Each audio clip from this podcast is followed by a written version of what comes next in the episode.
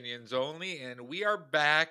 It is pushing February, which means we are approaching Oscar season, Kayla. And everybody here knows your infatuation with the Oscars. I love it. I love it so much. And I will say award shows are back in a way better way than it has been in the past few years. Often because one, they couldn't even have them with COVID, but two, there were a lot of controversies stopping some award shows from even existing. So I just there's just something about celebrating films, which we do every damn episode on Wrong Opinions Only, but also just seeing people win. I want people to win. I want to be mad when people lose, and I just want to see people get glammed up. I like love it all. Yeah, you want some some intrigue, some interest. Like it can't just be chalk. We need an upset. We need a a random ass speech that goes off the rails that they're trying to get him off the stage three minutes prior. We need the excitement. Maybe not to uh slapathon from a few years we ago. We don't but... need slapping unless it's play slapping, you guys. You're actors, okay? Just pretend. That was wild. But like, yeah, I want those like real in life moments where we both watch the slap heard around the world and we turn to each other and we're like, did that just happen? Um, I want to see celebrities jaw drop, not know how to respond. You know, I want the wrong best picture to be called out and then watch everyone have to leave the stage. you know, I want I want all of that. So um I'm looking forward to what comes this year in 2024. Um, but I mean, I guess looking back at all the movies that were nominated, of course, we'll talk about the ones that didn't, that maybe we wanted to. But did you think it was a good movie year? I think, especially over the recent history, this was a really good movie year. Like a lot of things came back, and we really have, I think, 10 solid Best Picture nominees right now. So, comparatively, from the last five, six years, this is one of the better years that I can remember, Kayla. Yeah, I agree. I think there were a lot more, um, I guess, availability to some of the films. I'll say in the Best Picture category in particular uh, when it comes to this time of year. It's not perfect, um, but I just felt like there were a lot of movies that made me think, that made me just excited to see a variety, you know, instead of just the same old, same old that I think we had been seeing come out in the past few years. So I think it was a good, like, prestige film year. And we just had, honestly, Barbenheimer will live in my memory for 2023. That was so awesome. That was such a fun time to circulate a whole day on films and they were great. So, I mean, loved it. Yeah, it was really a good mix of having these big blockbuster films like the Barbenheimer phenomenon, as well as a lot more like art house movies this year that were able to kind of get into the main consciousness. And, you know, luckily we were able to see a couple of them, but they didn't, a lot of them didn't have really big, wide theatrical releases. So some of these Best Picture nominees this year were a little difficult to find. You know, I, I kind of think of it in a movie we're going to talk about later, um, which is Poor Things. And I just feel like at one part you're hearing the buzz from the people that do get screeners who do live in big cities where those films are out and you're hearing people talk about it and you're just it's, it's kind of annoying as someone not living you know in la or new york city to be like i want to watch this movie too you know i have just as much of an opinion and, and love for films as you and then, uh, you know, it's strategy. There's just so much behind the scenes strategy that goes into this. The kind of, we're going to withhold this film. We're going to make people want to see this film because they can't. And then once nominations are out, we're going to wide release this film and everyone can see it. I do understand it because I think it's working. It's just as frustrating when you want to be watching films at the same time as other people, you know? Completely agree with that, Kayla. And, Syracuse, New York, you know, is not the biggest market for uh, for movies, so we're at a disadvantage there. But we do have a couple uh, pretty solid theaters around here, so at least we do get a pretty good number of films. Just not all of the uh, the less wide releases. You know what's something that just came to me might be fun is because we have a lot of like big theaters, we have a lot of really historic smaller theaters that we just never get to. It might be fun to do a kind of film in a different theater summer and do something about that experience, like just just across our areas, you know? Yeah, yeah, I'd be down. Yeah, we have there's drive-ins not too far from here. There's the uh, little Manlius uh, mm-hmm. cinema theater, right? So Hollywood, I mean the Palace. Out. We may have been so spoiled with the really comfortable seats, though, that we're going to sit in regular seats and we're going to be like, "What is this peasantry that is happening? I need to go back to my what's going to happen. We'll do our tour across the theaters of our area, and then go back and go. No, actually, we really like it where we can recline our seats, and you know. Um, but I think that might be something fun to do. You know, just kind of branch out. We'll table that for uh, later this year. All right, are you ready to get to the nominations? Yeah, lots to talk about here, Kayla. All right. So we got to start with the biggest prize, I guess I'd say, when it comes to a film as a whole, and that's Best Picture. So we have American Fiction, Anatomy of a Fall, Barbie, The Holdovers, Killers of the Flower Moon, Maestro, Oppenheimer, Past Lives, Poor Things, and The Zone of Interest. Out of all 10 films, Justin, how many had you seen out of 10 so far today? Yeah, so as of today, I've seen Killers of the Flower Moon, Poor Things, Oppenheimer, Barbie, and The Holdovers. So what's that? Half of the 10? Uh, I've been really dying to see American Fiction and Past Lives. I just, I don't even know if it was in theaters around here. If it was, I missed it, and then I had they haven't come out on uh, streaming yet.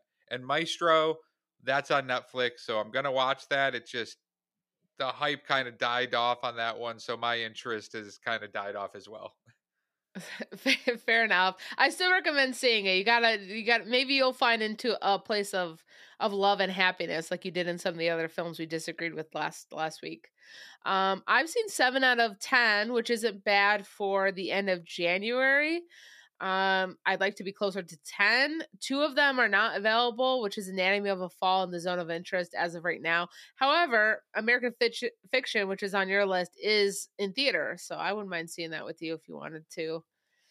yeah, I'm, I'm really about. interested in that. Okay. So uh, no real big surprises here. Um Zone of Interest is getting a lot of buzz though. Um not just internationally, just overall is a great film. So I'll, I've been dying. That's that's probably of the three I haven't seen. I've been dying to see Zone of Interest like so badly. Really? Okay, that was kind of the one I had the least excitement about going in. So if you do ever find it, I'll uh, wait until your review before I decide Perfect. if I want to see it or not. Love it. Love it for me. So do you think anything got snubbed from the best picture category this year, Kayla? Nothing's really sticking out to me for like best picture. And I guess I, I mm. what I have to relate it to is not just like there are so many great films. It's just like if I had to simplify it, are these 10 of the top, not counting the ones I haven't seen. And I'm like, these are the ones most discussed, the ones that I enjoyed. So nothing's coming to mind. What about you? Yeah, I agree. I think it's a really solid group this year. I know there has been some pushback on May December not getting nominated. I think based on our review, that's not something we really thought warranted a Best Picture nominee. It was a good movie, but I'm fine with that getting left off personally. Oh yeah, I agree with that. I mean, I think it's it's due to the subject matter. I think it's really hard for a voting party of many actors um to see a movie making fun of them and then vote for it to be in the top 10. I think you know, I think it was just a fun film. Um, you know, you have a Netflix film nominee uh, later on in the listing, so streamers are still kind of in the discussion, not majorly as they were, but um, you know, it is what it is. I mean, it's hard. We've branched out to 10 films, which is amazing. So, but unfortunately, everyone can't be included. And, uh, you know, just appreciate May December for it is, like we did. All right, let's go ahead and get to Best Actor. We have Bradley Cooper, we have Colman Domingo, Paul Giamatti, Cillian Murphy, and Jeffrey Wright. What did you think about the Best Actor listing? Bradley Cooper really, really going on a journey um, for himself. And uh, should he win just out of pity for Best Actor? No, you know, Bradley Cooper I'm starting to get sick of him. He's taking himself too seriously. Figure it out. Have a little bit more fun. You don't need to turn everything into like the biggest art house movie that you've been working on for the last two decades. Just make a damn good movie. All right, make something interesting that people want to watch. That was a little aggressive, so don't mean to call you out too harshly there, Bradley. Uh, I think it's a it's a good group here for best actor this year. I think uh, Cillian Murphy is probably the pretty heavy favorite right now for Oppenheimer. Uh, Paul Giamatti, though, is getting a lot of buzz for the holdovers lately. And the biggest snub that people are talking about here is Leo was not nominated for Killers of the Flower Moon. What are your thoughts on that? So, uh, I think what you have to think about when you're talking about snubs is you have to think about well then who would you then remove? Um because it's easy to say, but then to take it from someone else's spot. Obviously, the easiest for me are the films that I haven't seen, like Rustin, Colman Domingo, and Jeffrey Wright in American Fiction. Um, but those are two like really important subject matter films, though, and I I love Colman Domingo and mm-hmm. other things he's done. I have not seen Rustin or American Fiction either. I love both of those actors, and it's tough, like you said, to to pull them out without actually being able to see the movies to judge them on that performance.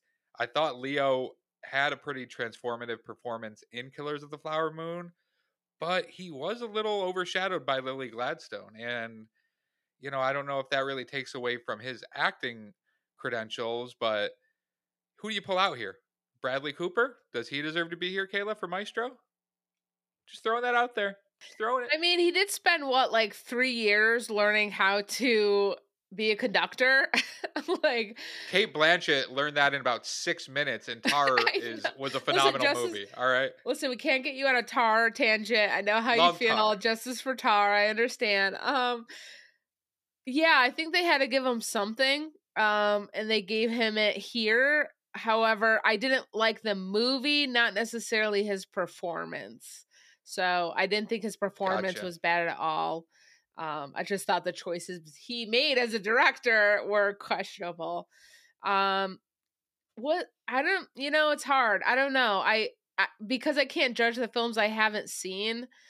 I want to say I'd prefer him over Bradley Cooper just because I enjoyed obviously Killers of the Flower Moon a lot more than I did yeah. Maestro, but but um I'll say Leo got his win. I really hate the movie that he won for because I I I really hate that movie.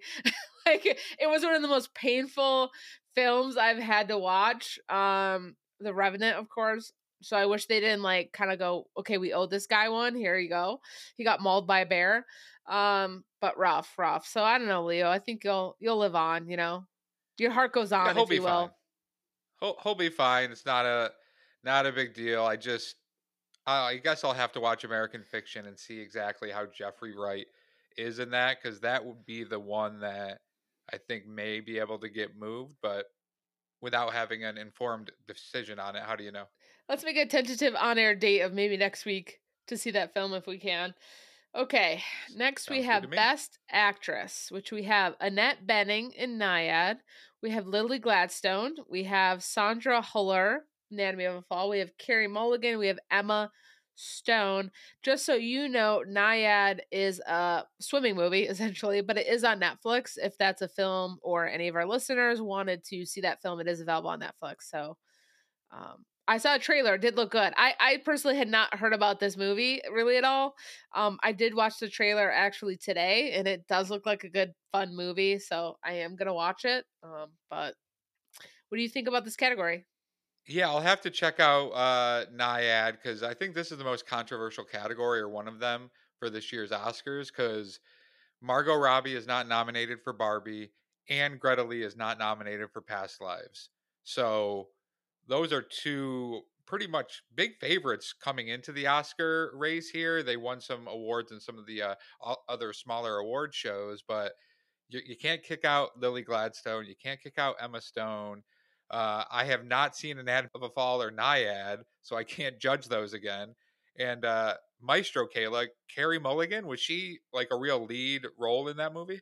They tried to make it honestly, I really do believe this. They tried it it was a bit of a like her a wife, you know, like a wife story. Like she they really kind of center her a bit in the film. Um, I'm not sure why, really. I mean, in the way as much as it did, it's almost the opposite because of Flower Moon, where Emily Blunt's like, let's just show a flask dropping every person. That's like what we see. Um, you mean um, Oppenheimer? Oppenheimer, excuse me, yeah. um, and so no, I would remove personally. I would remove Carey Mulligan, and I would replace it with um Margot Robbie. Now, here's the thing though, I just want people to be conscious of when they talk about snubs and like ultimately, would you have wanted Margot Robbie to win though? it's an honor to be nominated, but would you have wanted her to win? And I keep that in mind when you're thinking about like just overall when you're like, oh, but did you want them to win?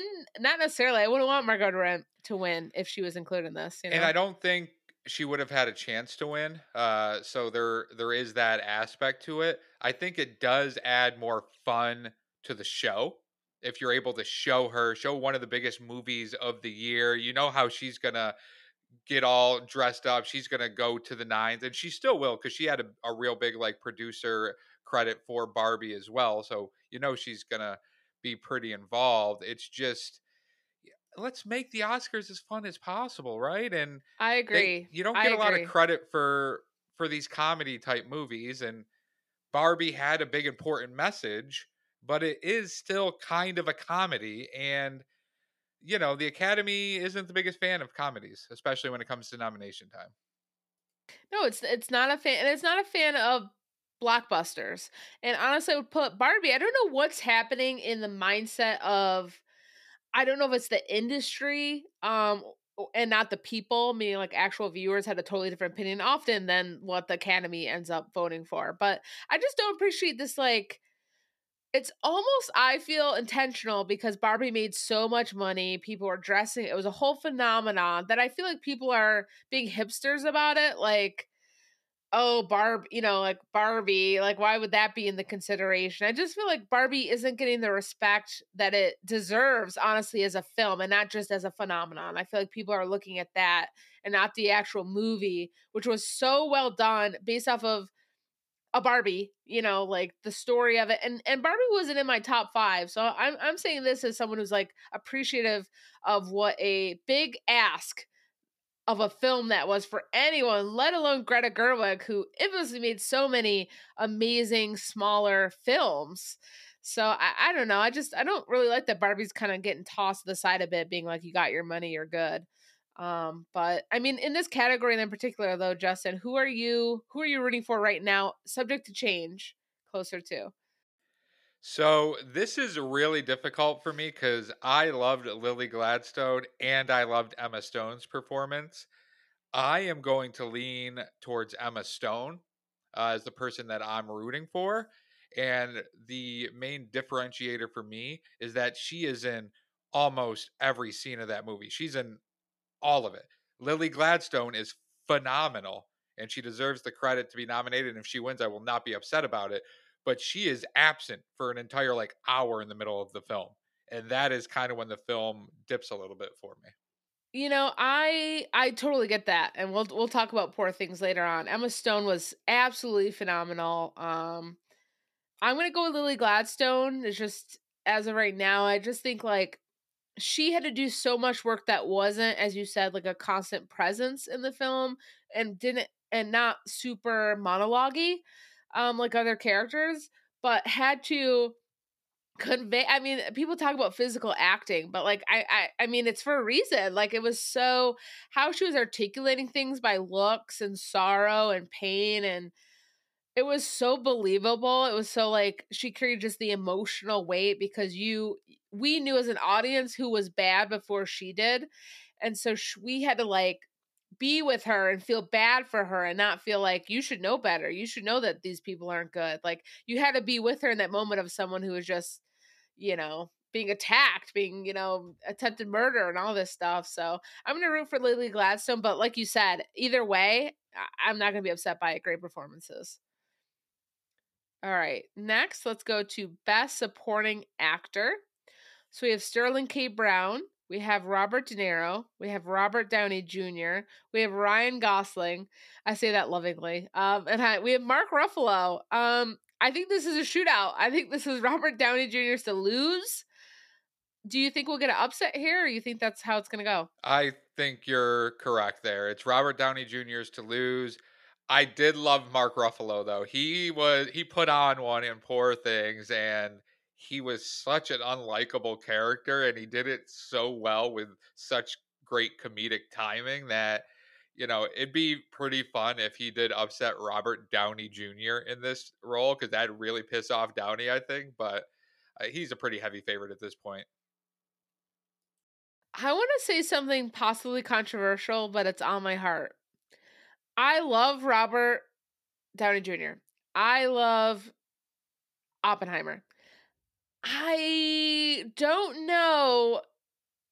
I can't separate the role that it was, like the role and the meaning, like his part in the movie, to Robert Downey Jr.'s performance. Like, as in the character and the lines, and that was so interesting. Mm-hmm. Am I really spotlighting his performance of it? I don't know. Like, is that crazy to say? It's not crazy to say at all because if I had a vote, which obviously I do not, I would go Mark Ruffalo here mm-hmm. because I think the acting performance was more impactful, was more difficult to pull off than what Downey Jr. did. But Downey Jr. is in the bigger blockbuster film that everybody saw that's getting all the nominations, and that carries a lot of weight. You know, I'm glad I said it though, because I'm glad I'm I'm not alone in this island. It's just been something I've been thinking about. Like I just great in it, but just as far as performance, wow. Um, yeah, I thought Mark Ruffalo was fantastic in Poor Thing, so I'm with you there.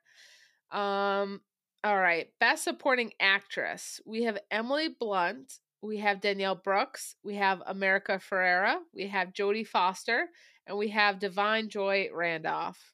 What do you think about this category? All right, Kayla. So I have a couple things with this category. Okay, First give off, it to me there's a I love Emily Blunt as an actress. She's amazing. I love her in everything she does. The amount of praise she is getting that she should be winning best supporting actress this year is honestly a little baffling to me. I thought she was fine in the movie, but I did not think she had a phenomenal performance by any means, especially when she was up against everybody else in that film. And secondly, America Ferrera getting nominated is baffling to me I mean, the movie was great. I loved Barbie. She was, in my opinion, the weakest link of the movie of like the major actors. And then how do you not give Julianne Moore a nomination for May December? That was such, in my opinion, a better performance. And she got uh, left out, and uh, Ferrera is up there for no reason, and she's not going to win. So what are we doing? You know, I, I I love I love your opinions, and I support you and them most of the time. Um, yeah, I, I, hear you. I I think Emily Blunt is catching the Oppenheimer wave. I just think like that movie's being celebrated in every way, and thus you got to give one in each category as you can. Emily Blunt had some of the better feeling parts, meaning like she actually gave other people shit so like when she was confronted, like we're not just taking the sitting down, like you were like, yes, finally someone like big moment parts, like where correct, she's like giving correct, a monologue type of thing. Yeah, like they gave she was like a person from the people who could be like, yeah, why are you just letting them just totally talk shit about your entire career and life and you as a person and all this stuff. Um, but really, again, you know, Christopher Nolan and women. So we, we we talk a lot about that. We will continue to, I'm sure, in his next film. Um, I don't want I want Emily Blunt to win. I don't want her to win for this film necessarily. So I think if I had to Tough pick spot. America Ferrera too, to your point, I think it's just like she had to be the the real person. Of course, she couldn't be this fun, and so they just they really made her like a not a caricature, but an example of like the frustrated woman. The what does Barbie mean to me? She has that amazing speech which people love, and I totally get it, totally. But when I personally I like I when I was, was in the so theater. Cheesy. I cringed. I cringed yeah. at the cheesiness. It wasn't wrong. Nothing. Nothing was a lie in the that quote, but I just personally was like, oh, this is where the movie, like, okay, all right, it's too on the nose. Um, who would you have for this one? It's a tough one. I did like uh, Da'Vine Joy Randolph's performance in The Holdovers. I thought she was uh, like a good third piece in that movie. I just don't think it's Oscar nominating or Oscar nomination worthy, but not Oscar winning worthy. Nyad I haven't seen yet, and Color Purple I haven't seen. So I'm kind of stuck here because I would have went Julianne Moore if she was nominated. And I think she would have fit into supporting actress, and you would have had Natalie Portman in lead actress. So that's really where I think it should have went. Interesting, interesting. Okay. I haven't seen Nyad as well, obviously. Um, I love Danielle Brooks just in general. Now I haven't seen the color purple, but from what I've heard, people are really celebrating her in particular in this film. So I have no doubt it's not totally earned. Um it's just I haven't seen I haven't seen the film. Um Yeah, this is a hard category. Like I don't feel as strongly as I do in best actress and I just feel like best supporting actress tends to be this way where you're like, nah, you know, not strong, I guess, where you're like, this one absolutely. Like I don't feel like anyone is absolutely in this category. Yeah, I so, agree with that 100%. Yeah, that's kind of where I landed. Next, we have Best Director, which we have Jonathan Glazer uh, for Zone of Interest. We have Yorgos Lanth- Lanthimos. Is that how you say it? I totally butchered that. I'm sorry, Academy, and to you, Yorgos. Uh, for Poor Things, we have Christopher Nolan for Oppenheimer. We have Martin Scorsese for Killers of the Flower Moon. We have Justin Justine Triet for Anatomy of a Fall. Best director, uh, what do you think? I mean, it doesn't really matter because Nolan's winning, right? So it would have been nice to see Greta Gerwig get nominated because that is such a feat that she pulled off to turn Barbie into what she did. So I thought that was very impressive. And it's also a little odd that Alexander Payne was not nominated for the holdovers, but the holdovers was nominated for Best Picture and is kind of in the top half of uh, right now the betting uh, races for potential winners there. So it's a little odd how they how they did that, but I think Greta Gerwig would have deserved it over Payne. Uh, and I guess I would take out uh, Justine Triet from Anatomy of a Fall. I guess, uh, but I haven't seen it, so again, doesn't matter. Nolan's winning. Nolan is for sure winning. Um, however, I think Greta Gerwig, I'm with you, should have been in in the race. I I think it's I rewatched Lady Bird um earlier this week. I had watched it when it came out in theaters. I saw it with my mom, and I remember being like, "Oh yeah, this is a really good movie." I rewatched it, and I'm telling you, I loved it more than the first time I watched it. And it had been enough time since it came out that I didn't quite remember what was going to happen next and it made me emotional it made me like go wow this this just this example of a coming of age a mother daughter like it was so well done and it just made me like even more in love with Greta Gerwig than I already am, which I don't think there's higher limits, but you know, I try I try to reach them every day. Um, so I wish she could have got nominated. And honestly, I really hope you do get a chance to see Past Lives because I I do think Celine Song was phenomenal in the directing of past lives. I want to revisit it to myself because I'd watch it like really late at night. I was like, oh, this is my chance to see it. And I just don't feel like I got the full, you know, scope of it and, you know, total a good mood, I guess I'd say. There were some lines in that movie that fucking ki- uh, killed me. I this I, I mean, there's just sometimes you hear a line in a show, a book, a movie, and you're like, all of the words in the world and like you formed a perfect sentence. Like I, I don't know how to describe that feeling. Like sometimes you're just kind of like, wow, that completely exemplifies what you're trying to say. And Past Lives had that. It was so well done. I mean, I, I, to to go into her directing would be to spoil the film, but I, I think she could have deserved a nom here too. Who would I take out? It's easy to take out the two people of films I haven't seen, but as of right now, that's what I would do. Yeah, I'm with you on that one. It's a lot easier to kick them to the curb when you don't have an emotional attachment to actually seeing the film. So I'd I'd even let go of Marty. really? Now for that's one of them, controversial. For one of them, I think so.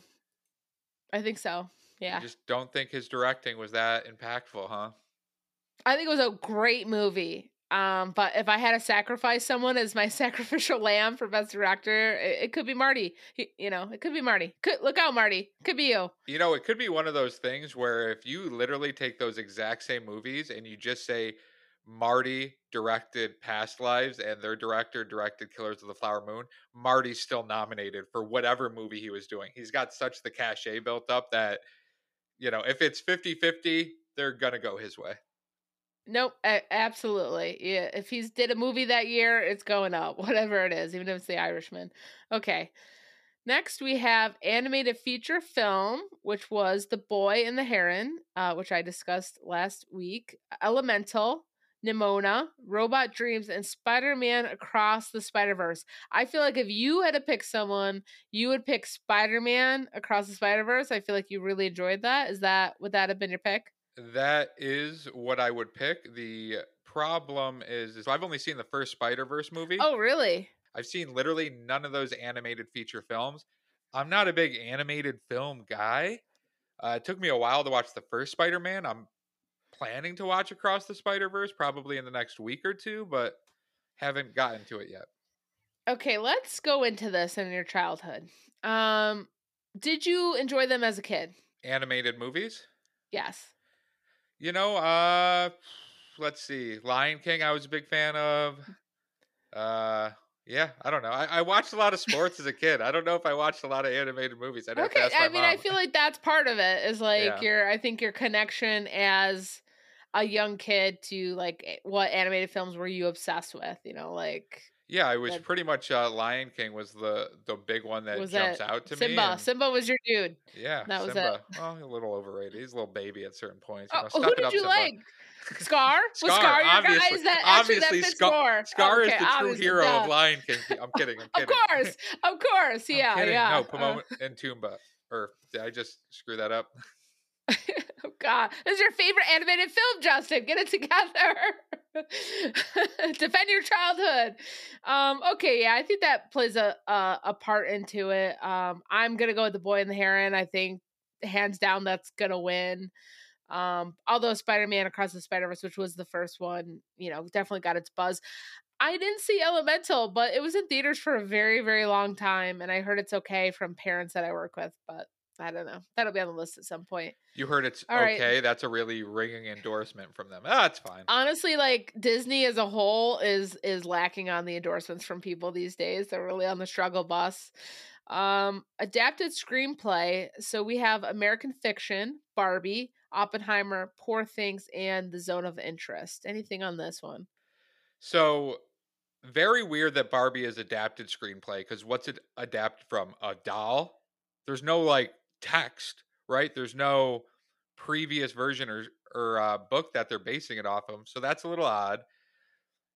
The Oppenheimer, all right, I guess the screenplay is, is pretty good, but I think Killers of the Flower Moon should have been nominated here because from what I've read and listened to, the actual book is drastically different from the movie. It focused more on the FBI centered plot, and they changed the entire thing in the screenplay to the movie that we got now. So how do you not really recognize that shift that uh Marty and team made there? So I, thought that was a a little odd, but uh, Poor Things I think did something pretty similar. It's drastically different than what the originating text is. So that is one I I may lean to, but funny that you said poor things because I'm just like knowing what we saw of the film, I'm very curious what the book is like. Um and yeah, poor things is what stands out to me in particular in this list and I agree with you if Killers of the Flower Moon had been in here, I definitely would have been like, "Oh yeah, I mean that was phenomenal from the beginning to the actual ending. It was so good." Um but we what we have is what we have and this is a hard one. Um, I agree with you on Barbie. It every I mean they use the Barbies, the history of it, but that was all their own story, so that's whatever to me. If I had to pick one though, um, I'd probably go Poor Things. Yeah, I think it's Poor Things or Oppenheimer, and it's tough for me to separate kind of the screenplay for Oppenheimer versus the overall just film that it was. Uh, and I also didn't read American uh, Prometheus. I know you bought it. I don't. Did you ever get a chance to get through it? I got about halfway through. Um, it is a dense book. I will say it reads well, but it is absolutely a mammoth of a book. I did look pretty cool with it on my work desk uh, when people come into my office as a placeholder. But uh, yeah, it's it's really it's really interesting though because it's all history. Like I I don't know it all until I watch this movie. So but you don't think it quite lived up to the uh, adapted screenplay win for Oppenheimer? You know, I think it, it almost comes down to the film itself and like what the film had to do versus like the the crossover from book to film. I think if we were judging it based off of that, 10 out of 10. It, I thought it did it's, it's thus far is doing phenomenally in that regard. I think even the writer himself said this is like the best version of this I could think of. Um, of course, you're having Martin Scorsese on your side, or uh, not Martin Scorsese. You're getting Oppenheimer and Killers of the Flower Moon mixed up, I'm Kayla. In the op- I'm in the. Uh, I'm in the. Uh, the one who can't write women. the, that one. Yeah, that one. Uh Christopher Nolan, excuse me. Um, you know, so yeah, I'm gonna give it to I, I think Poor Things has it out for me in this one. I think I'd um, agree with you on that. I, I would lean okay. Poor Things as well. So next we have, of course, original screenplay. We have Anatomy of a Fall, The Holdovers, which you really loved, Maestro, May December, and Past Lives. I'm just gonna say off the gate, I, I'm ready for Past Lives in this category. Okay, I uh, I really want to see it when I have an opportunity. Uh, currently, I would give this to the holdovers, though. I really okay. enjoyed that movie. It's an original screenplay. The performances were great, so that's where I'm leaning. Okay. Next, we have original score, and this is American Fiction, Indiana Jones and the Dial of Destiny, Killers of the Flower Moon, Oppenheimer, and Poor Things. The reason why we don't normally include this when we talk about Oscar noms, and I did, is just because I feel like I've been more either aware of the score in films, or it's just that the films that came out last year had very like poignant music. You know, I think of Oppenheimer, like I know that music. If I start hearing that violin when he's thinking about his theories, I know it immediately as Oppenheimer. So I just feel like this year had a lot of music that I immediately tied to the film that like was a, a great moment, poor things, a dance. Like I just feel like score was really vibrant this year in films, and that's why I wanted to include it. I did not see Indiana Jones the Dial of Destiny. I think you did. I did. I am a little surprised that it was nominated for original score here. I would lean towards what you were saying. I give this to Oppenheimer personally. Uh, it was so uniquely done, and then once you kind of add in the sound editing aspects, which I know is a, a completely separate category, but everything kind of plays together uh, to make the final film. It, I think it runs away with it. I'm with you there. Then, of course, you have original song. Now, a lot of people have a lot of opinions on original song, if they like it, if they don't. I particularly love it. The year that they didn't do it was so lame to me. I really appreciate the breakup of the song. I love hearing people either sing it terribly. Um, I love to hear some people do a great performance. You have Lady Gaga coming in the last minute to to start singing.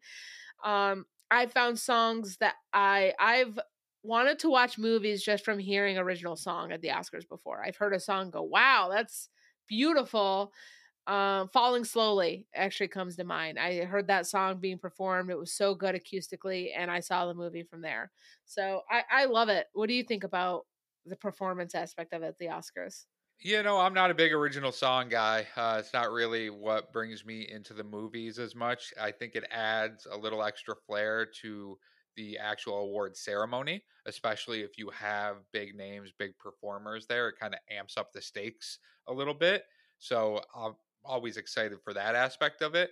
Uh, the fact that Barbie has two songs nominated and neither of them are Dua Lipa's uh, Dance the Night Away, which is throughout the film, is a little bit of an odd choice. Uh, why didn't they just go Barbie all the way through since that whole movie was just kind of bangers essentially? And it would be hilarious. I specifically said hilarious if I'm just Ken wins. But um and this is our last episode. Uh, you don't like the bad joke? Um, man, good practicing. Um, I yeah, hmm.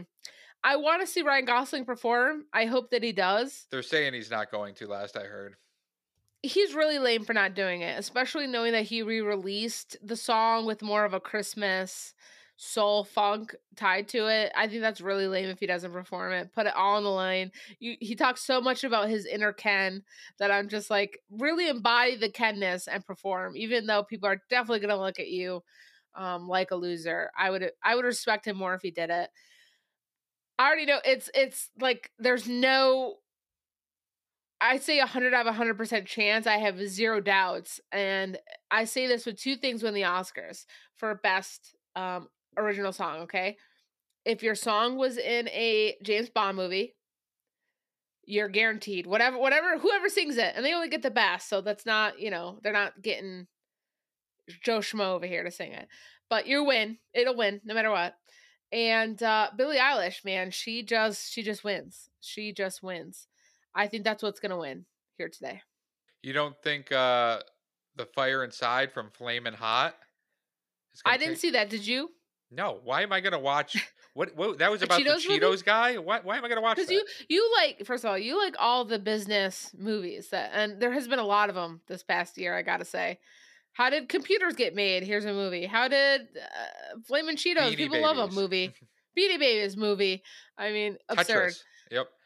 Watched exactly. all those. I did not watch Flaming Hot. I guess didn't come across my algorithm, unfortunately. Do you like Flaming Hot Cheetos? That people want to know. Uh, yeah, eh, it's not like I was ever a big fan of them. I do love the crunchy Cheetos. If you like the soft, like the the less crunchy ones, like get out of here. Those are it's just puffs of air, Cheeto puffs or whatever they are. Get out of here. When they're, I will say, when they're light and airy, delicious. When you get a hard one, it completely ruins the entire bag for me. You know or what I mean? If it gets like, slightly too stale, then it's too yeah, soft. There's gross, like only a gross. perfect window. Yeah.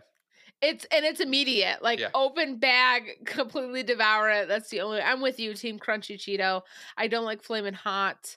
Um, I do like flaming hot pickle chips though. I'm ready to go on air and say that to the people. All right, cool. So uh cinematography, Kayla. Yes, cinematography. El Conde, Killers of the Flower Moon, Maestro, Oppenheimer, Poor Things. It's Oppenheimer for me. Oh, you know what? I am looking at this list. Oppenheimer comes to mind, like is at the forefront, but damn was Killers of the Flower Moon absolutely phenomenal and Poor Things too. But Poor Things lost me on the boat, which we'll go into. So I'm going to give it to Oppenheimer, my opinion. Yeah, this is a really good category this year. And watching Poor Things, really the night before we're recording this, that's what's standing out to me because everything was so over the top cinematic and it was almost too much over the top, but that was kind of the point of the movie but eh, we could have been a little subtler in certain points. So that's what took me away from uh, Poor Things winning this category. I think you got to go Oppenheimer personally. I think there's so many iconic shots. Yeah, it's gonna clean house. It really is at the Oscars, but that's sometimes where you get just a crazy, bizarre upset. So looking forward to that. We're gonna end on costume design, which I did for fun because I feel like there were a lot of fun costumes. I feel like a lot of time when costume design comes up, you're like, oh, I didn't see that period piece movie. Um, however, I've seen all of these movies listed, uh, and that is Barbie, Killers of the Flower Moon, Napoleon, Oppenheimer, and Poor Things. Barbie, listen, Barbie did something color wise that was just so phenomenal. I'm not saying it was as lustrous as Poor Things. The sleeves, the sleeves on so Emma Stone was fantastic. you know, hard to say. I, I'm I, I probably would give it to Poor Things, but Oh, but Killers of the Flower Moon. I mean, they had a lot of like indigenous costumes that they had to do. I, I was waiting and... Killers of the Flower Moon yeah. personally. Barbie, I think uh production design, mm-hmm. like that's there's so much color and the getting those sets together is just baffling to me how they're able to pull that off. Costume design though, they had a template to kind of work from and I know all of the historical things do as well, but it's very important with a historical drama like Killers of the Flower Moon and even Napoleon to an extent is trying to get that right and making sure you're doing right by the people you're telling the story about. So I think Killers of the Flower Moon with the Osage Nation and kind of how they honored that was the one that deserves the victory in my mind. I'm with you there. There's there's really not a lot of bad picks in in this category whatsoever, and it's always fun to see the costumes. I really want to go to L.A.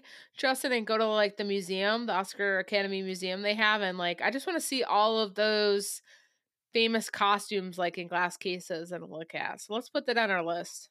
All right, next uh, road trip, uh, we will fly for our next road trip to yes, LA. I was like, okay. Fantastic. Okay. Final discussion questions here.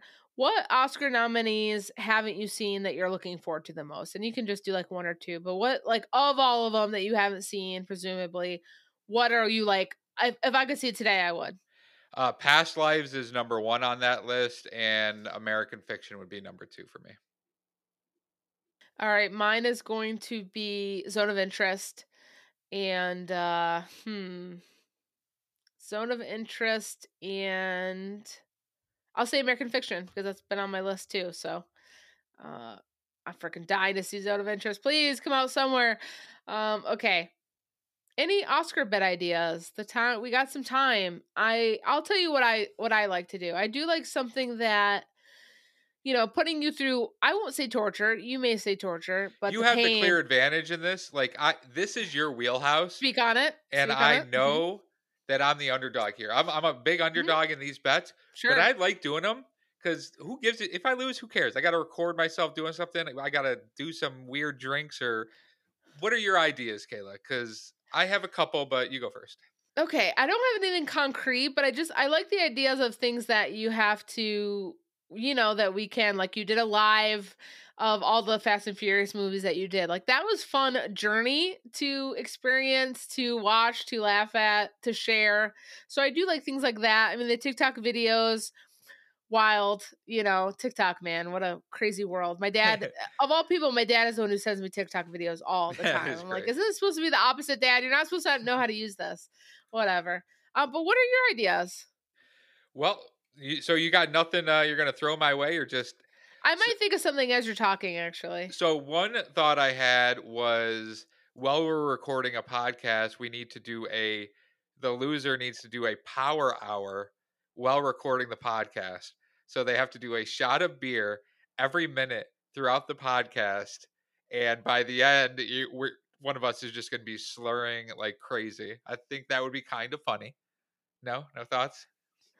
Okay, so a random pod, like, does the victor get to pick the pod or? Uh, that we could talk out the details of exactly what podcast we want to do that on.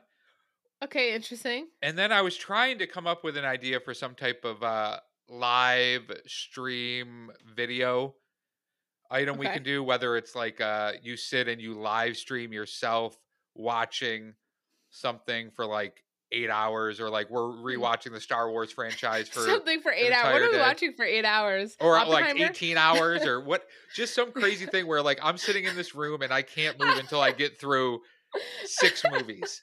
I, Oh I'm my down god! Are that. you? Whoa, whoa, whoa! This first of all, Sounds like my dream. we went from like wow that's pretty wild to like um psychotic. Okay this is very interesting too as you sell yourself as the underdog which you know i don't disagree with.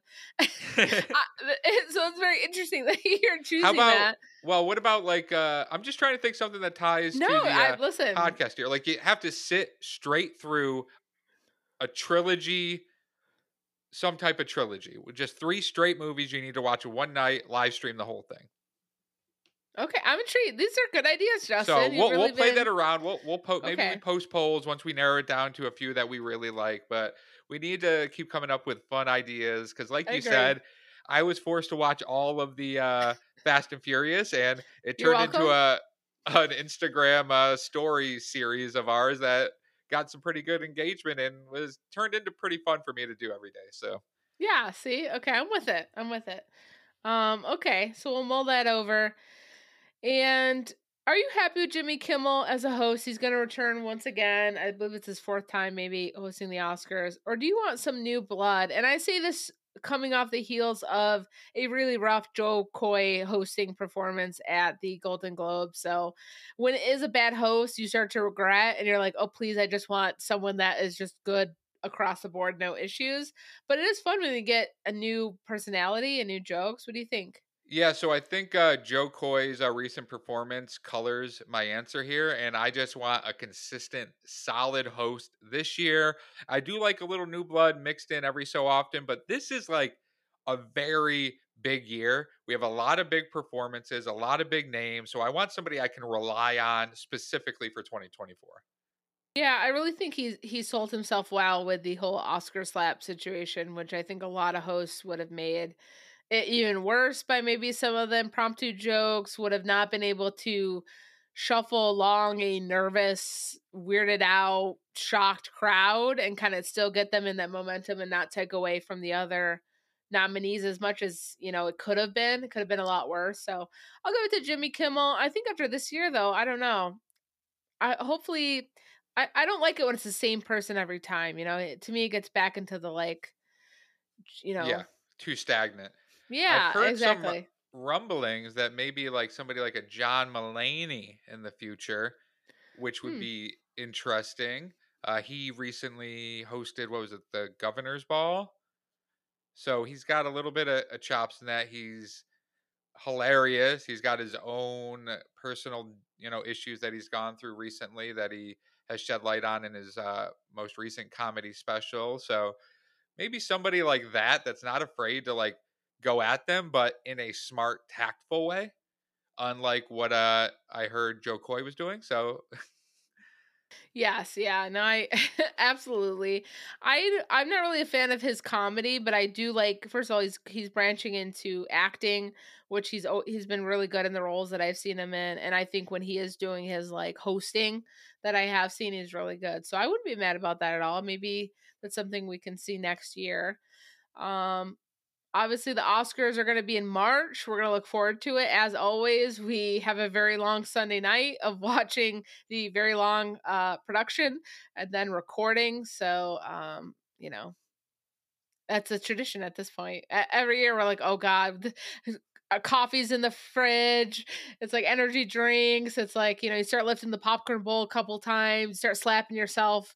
Um, you know, whatever you can do to kind of get going. But I'm excited for this year's Oscars and to celebrate the films.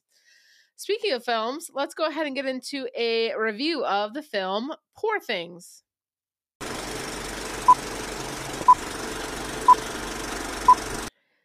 All right. So, Poor Things was directed by, can't believe I have to butcher his name again. We'll just go with Yorgos.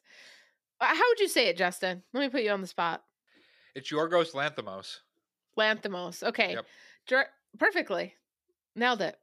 Um, Yorgos Lanthimos, written by Tony McNamara. It stars Emma Stone, Mark Ruffalo, Willem Dafoe, uh, Ramy Youssef, Christopher Abbott, and Jerrod Carmichael, comedian, based on the 1992. Wow, I didn't I didn't know that the book was so uh, of our childhood. Uh, novel by Alasdair Gray.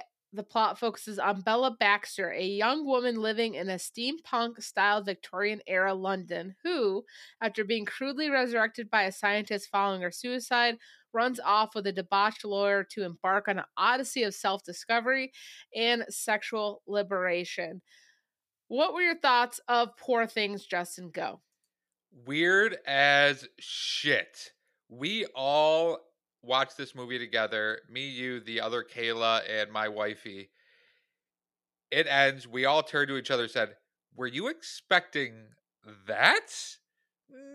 No, nobody was expecting exactly what we saw, but we had a great time watching it. We certainly did.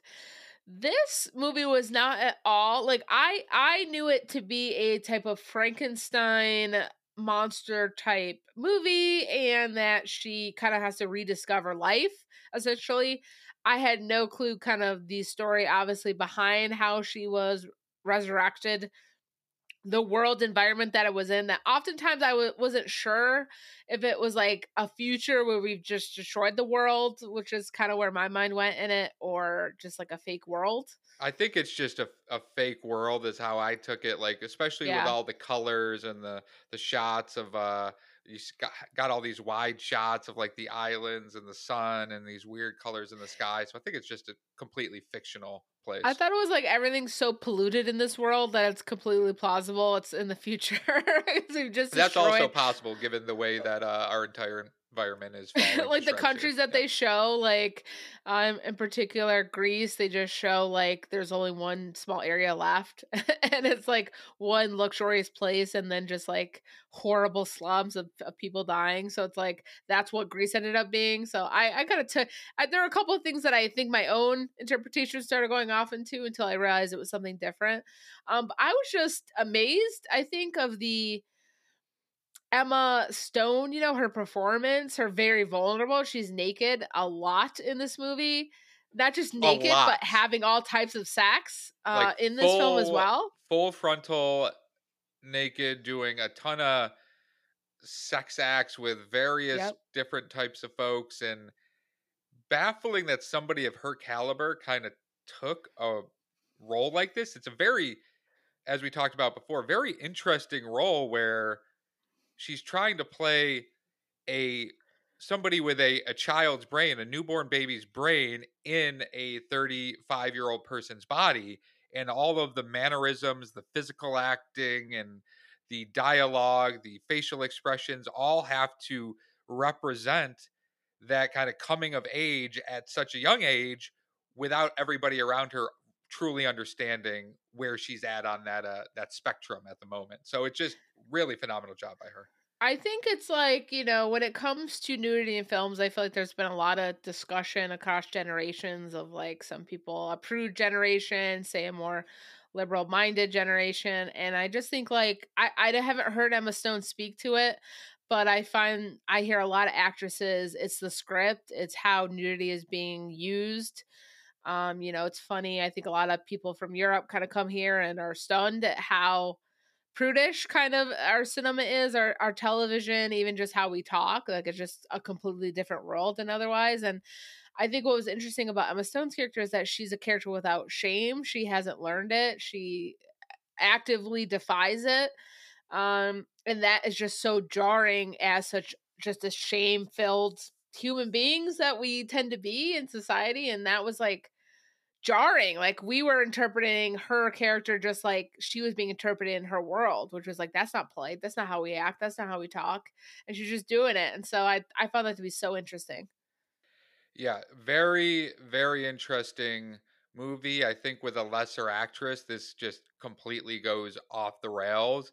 Even with a lesser actor that's not Mark Ruffalo, similar vibes because this had a very it had a serious theme to it, right? But it also was comedic a lot. There's a lot of comedic parts to it, and the way they're acting with each other, specifically Mark Ruffalo's character Duncan Wedderburn and Bella Baxter, just all the names. We got Bella Baxter, Duncan Wedderburn, Dr. Godwin Baxter, that she calls God, Max McCandles, Swiney, Elfie. Like what? Just these names are off the charts, and one of the uh one of my favorite scenes from the movie is she's going around with Mark Ruffalo's character and it's basically like, "Hey, can we like what what's the term she uses? Can we jump ferociously or furious something together?" jumping. She, furious she calls jumping. sex furious jumping. Yeah, for a while, and he's like, "Let's furious jump. Why don't people do this all the time?" And he's like, "Well, I." One point, he goes, "I can't go right now." She goes, "Oh, is that just a weakness in the male species that you just can't immediately go again?" And he's like, "Uh, yeah, I guess so." And then uh later on in the in the film when she's on the boat with him, she's like really starting to develop just a thirst for knowledge. So she's reading constantly. She's trying to understand the world, how to make it a better place, what she's been missing out on, you know, these years that at, th- at that moment she can't remember. And she's reading on the uh, boat deck, and he comes over. He's like, "All you do is read now. How dare you?" Takes her book, throws it overboard, and then the old lady Martha sitting next to her just hands her another book. And she just takes it, opens it up, and he picks it up and throws it overboard again. I was like, it just was so funny to me that this uh, guy who thought he was all hot shit is now getting frustrated that this person he thought he could manipulate is learning quickly and understands that she's got the power in the relationship now. Yes, and and that journey of her, you know, at first when she's at a bare you know, very basic vocabulary. It's me this, me that. Very Frankenstein like. I'm like, oh wow, I, I is this kind of like how she is through the movie is kind of talking like this, and then you literally watch her go from infancy in the brain to uh, you know, speaking like the doctor that she wants to be at the end of the film like and I, I i felt like a very true journey it didn't feel like she went from like me want food to you know talking about in society what changes can be made it's becoming a socialist like it felt really earned throughout the movie of her kind of gaining more knowledge and becoming smarter um, and being able to speak for herself. I just this movie I couldn't predict. Like I love that in a movie. I didn't feel like I had any clue where it was going. You'd think she'd be maybe with Mark Ruffalo the whole time, and she wouldn't see kind of he's an idiot, and she does, and she you know, when she does realizing like, oh, people don't have sex with whoever all the time out in public, talk about and all this, it doesn't deter her. She just it's almost like she's marked like, oh, okay, that's some people don't do that. I don't have to do that, you know. And I, I, I mean, I loved it. it just it was visually really amazing. It kind of lost me on the boat a bit. Um, that's where she tends to be stagnant in scenes because she's kind of stuck on this boat traveling and uh that's where like the polluted sky, green, purple sky. I was like, what? What is this visual thing? You know, happening here? Oh, yeah, it was all over the place, and it's just fun to kind of think about if you were you right now, thirty four year old or thirty four, Kayla just drop 33 um excuse me i'm just a baby i'm, I'm 33 uh, yes uh-huh. so uh if you just get dropped into the world today at this age without under like having any type of concept of what has happened in your entire like childhood how people are brought up you don't have that shame or you're not afraid to mm-hmm. ask these questions you're not afraid to try things because nobody's told you you can't do that. You shouldn't do that. Or why I don't want to sound stupid. When she just walks up at one point and is like, "Hey, I need money." And the madam of a spot's like, "Well, if you want to have sex for guys for money, you can do that." She goes, "Oh, I get to get paid to do that?" Okay, sure. And then when she's in there, she's like, "How come we don't get to pick? How come the guys get to pick? Like, I why would he want to have sex with me if I am not interested in him?" And it's like all those kind of uh innocent statements that make like a pretty big impact because then you have the madam at one point says something which is really terrible but hits home with her is hey you know sometimes they like it that way. They like that you don't want them to be there. And it just kind of clicks in her like oh shit like everybody's got different perceptions of reality so she needs to take everything into her own hands at that point which is pretty much what she does. Yeah, it's very id. Like she's just going off of her her base needs, her base wants, and I think interestingly, she's taught by two men kind of in her life, both one a paramour slash betrothed that she's kind of introduced to and observes her, and then her father, who she calls God, her maker as well. Um, you know, like they celebrated her kind of ways that she acted. And I think that aided in her wanting to get out of the confinements that she was in. You know, even they had limitations and just kind of approach life. I, I found it be empowering in moments and in ways that weren't cliche and corny, just in a way of a woman being free and doing things that you might be like, oh my god, I can't believe she's doing that, but you're like intrigued. Like like that's also fun. Uh, there's a great dance scene, which I love. Um, Mark Ruffalo is fantastic in this film. I love him. He, I think he's one of my favorite actors. I do. He's been so many great movies that I love. Um, and the ending was really good. You know, what did I say at the end when the movie ended? I said, I said, um, what a what a great bisexual queen. I mean, she was really living her best life towards the end of that film. It had like real scary moments where I was like, is she gonna die? You know, it had it had some horror to it, I will say. Um, when she's introduced to like the real horrors of the world. She lives a very like luxurious life where people take care of her and she doesn't really acknowledge it and she kind of sees the other side of people suffering which I was when that happened, I was like, how are they gonna kind of go back from this? Like yeah. when she's discovered this, how are they gonna kind of like make it light? And I I thought they did. Um and yeah, it was just really interesting. And like all the way to the end, I'm like, what is gonna happen? What is gonna happen here? You know? Yeah, really kept your attention the full two hours and 21 minutes because yep. movies are long. They're so long. And I've heard some pushback that uh, people thought Willem Dafoe should have been nominated for Best Supporting Actor. I don't buy that really. I thought he pretty much was Willem Dafoe. Uh, it was a weird character. He did well, but Mark Ruffalo was far superior than Willem Dafoe in this uh, in this movie. So I'm not uh, upset about him not getting nominated for anything. You know, you know what I have to do when we hear his name, right? Willem Dafoe. Dafoe. Willem. Dafoe. Um, Dafoe. yeah, I I agree with that. I think the makeup should win for what they did to his face because yeah. it was both like was horrific creepy. and super cool. Like you know how to look at him. There were some like squeamish parts. There were some like intense storytelling elements that I I kind of was like uncomfortable. Like and it surprised it wasn't even the sex parts. It was like some of the other story lines, and I was like, "Oh, okay." I can see kind of the messiness of where people might be offended or sensitive to those things. Um, it was a good art housey movie. I'm gonna be honest; I haven't seen his other films, but just seeing this film made me want to see some of his other stuff because this was just kind of like a fun zany movie, you know. All in all, I mean, poor things. I would recommend seeing it with your family unless that's how you guys get down and you're very open minded and don't feel uncomfortable watching a ton of sex scenes with your parents right next to you. Um, but it was like honestly, we all went into it not knowing what the movie was gonna be about. And Kayla with the C, who sat next to me, thought it was a completely different movie. so she thought it was Lisa Frankenstein. And it was very amusing to just see her scoffing at certain parts. And I laughed also sincerely throughout the whole movie. It really made me laugh. And I love that in a movie. I feel like it's hard to have that in movies. So Did you say you haven't seen any of Yorgos's other films? I don't think so, but it sounds like you're gonna tell me a movie I for sure have seen. the so go ahead. I haven't seen it. You haven't seen the favorite from like No. five years ago? Oh, that was really good. Emma Stone again. I think Yeah, you would no, really like that seen one. Check it out. Okay. I'm gonna. That, I think that was on my list because uh, I it's heard a someone uh, talk about it. woman-driven period piece, so that's right up your alley. Uh, say less. I gotta go, Justin. I gotta go watch the favorite.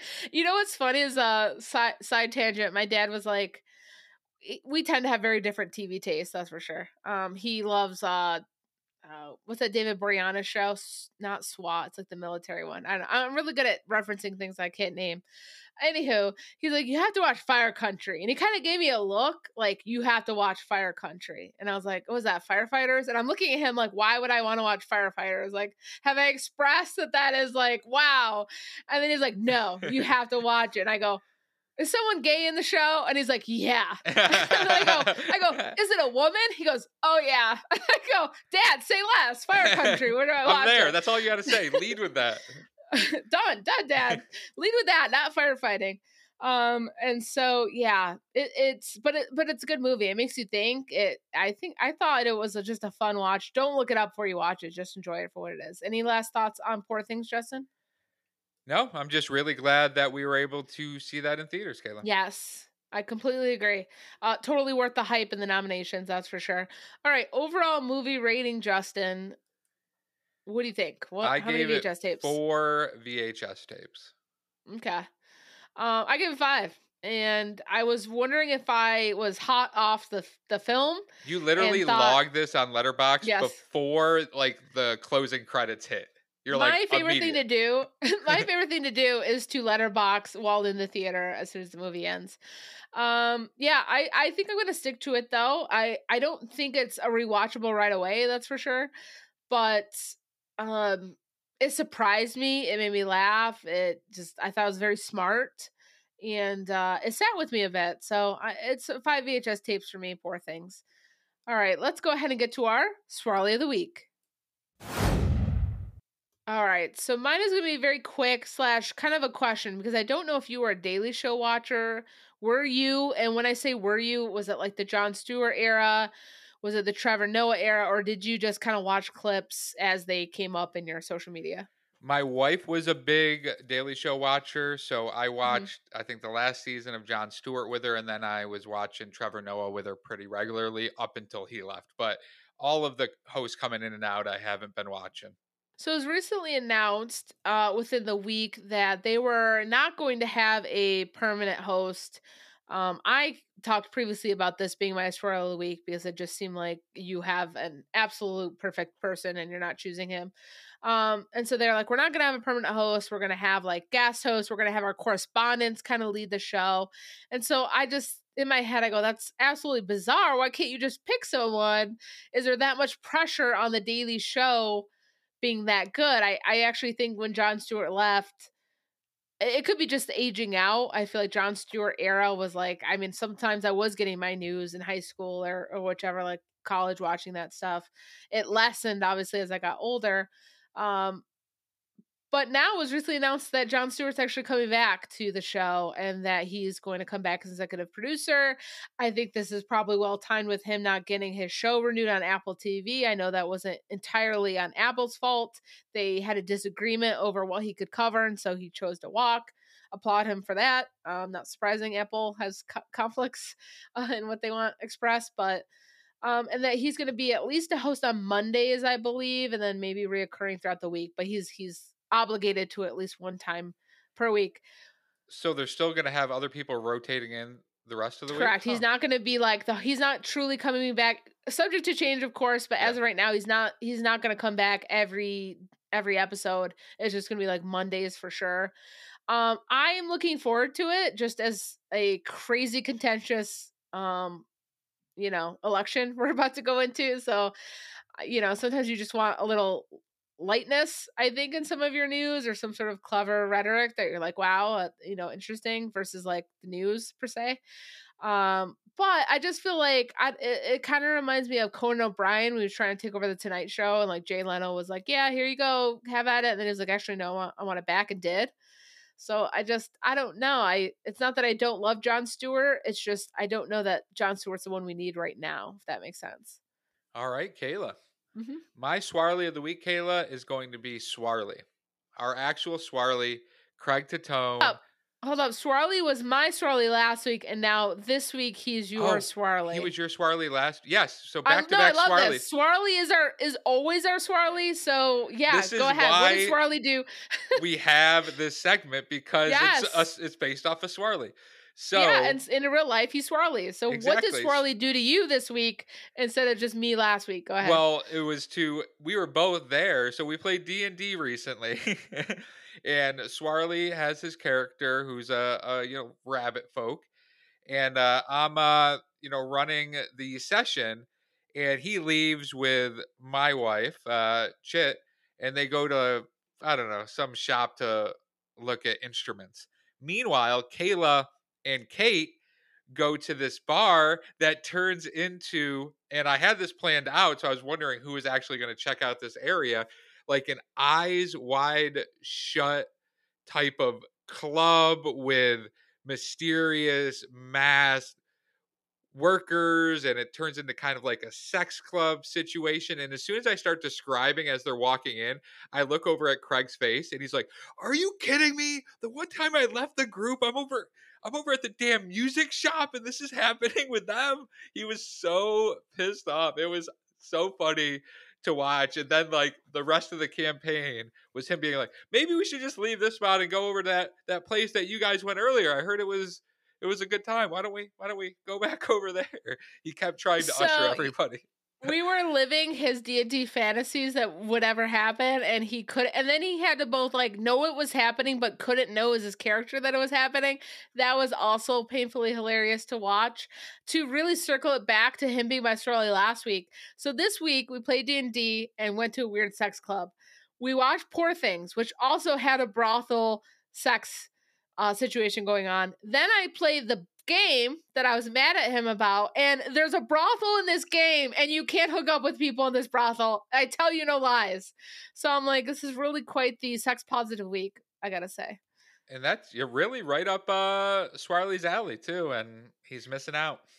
He's missing out. He'll probably get to that area in three years when he completes the game.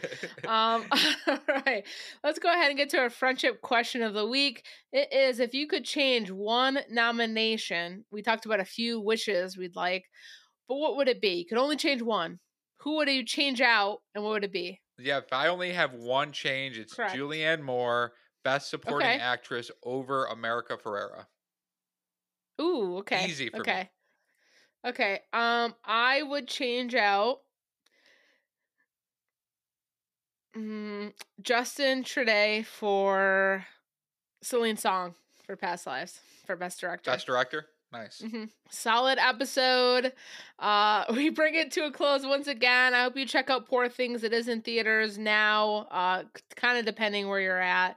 The Oscars we're really looking forward to um, in March. I hate that we have to wait that long, but it, honestly, it does give us and you all more time to watch the you know the films that were nominated, so you get more of a picture. It's always more fun when you do it that way. It's on March 12th, too, is the Oscars premiere on Sunday, of course, 8 o'clock. As always, we'll see you next week. Well, that's it for this episode of Wrong Opinions Only. Please follow us on Instagram at Wrong Opinions Only and on Twitter at Wrong Opinions JK, where we'll be dropping some clues and hints to upcoming episodes. Until then, JK out.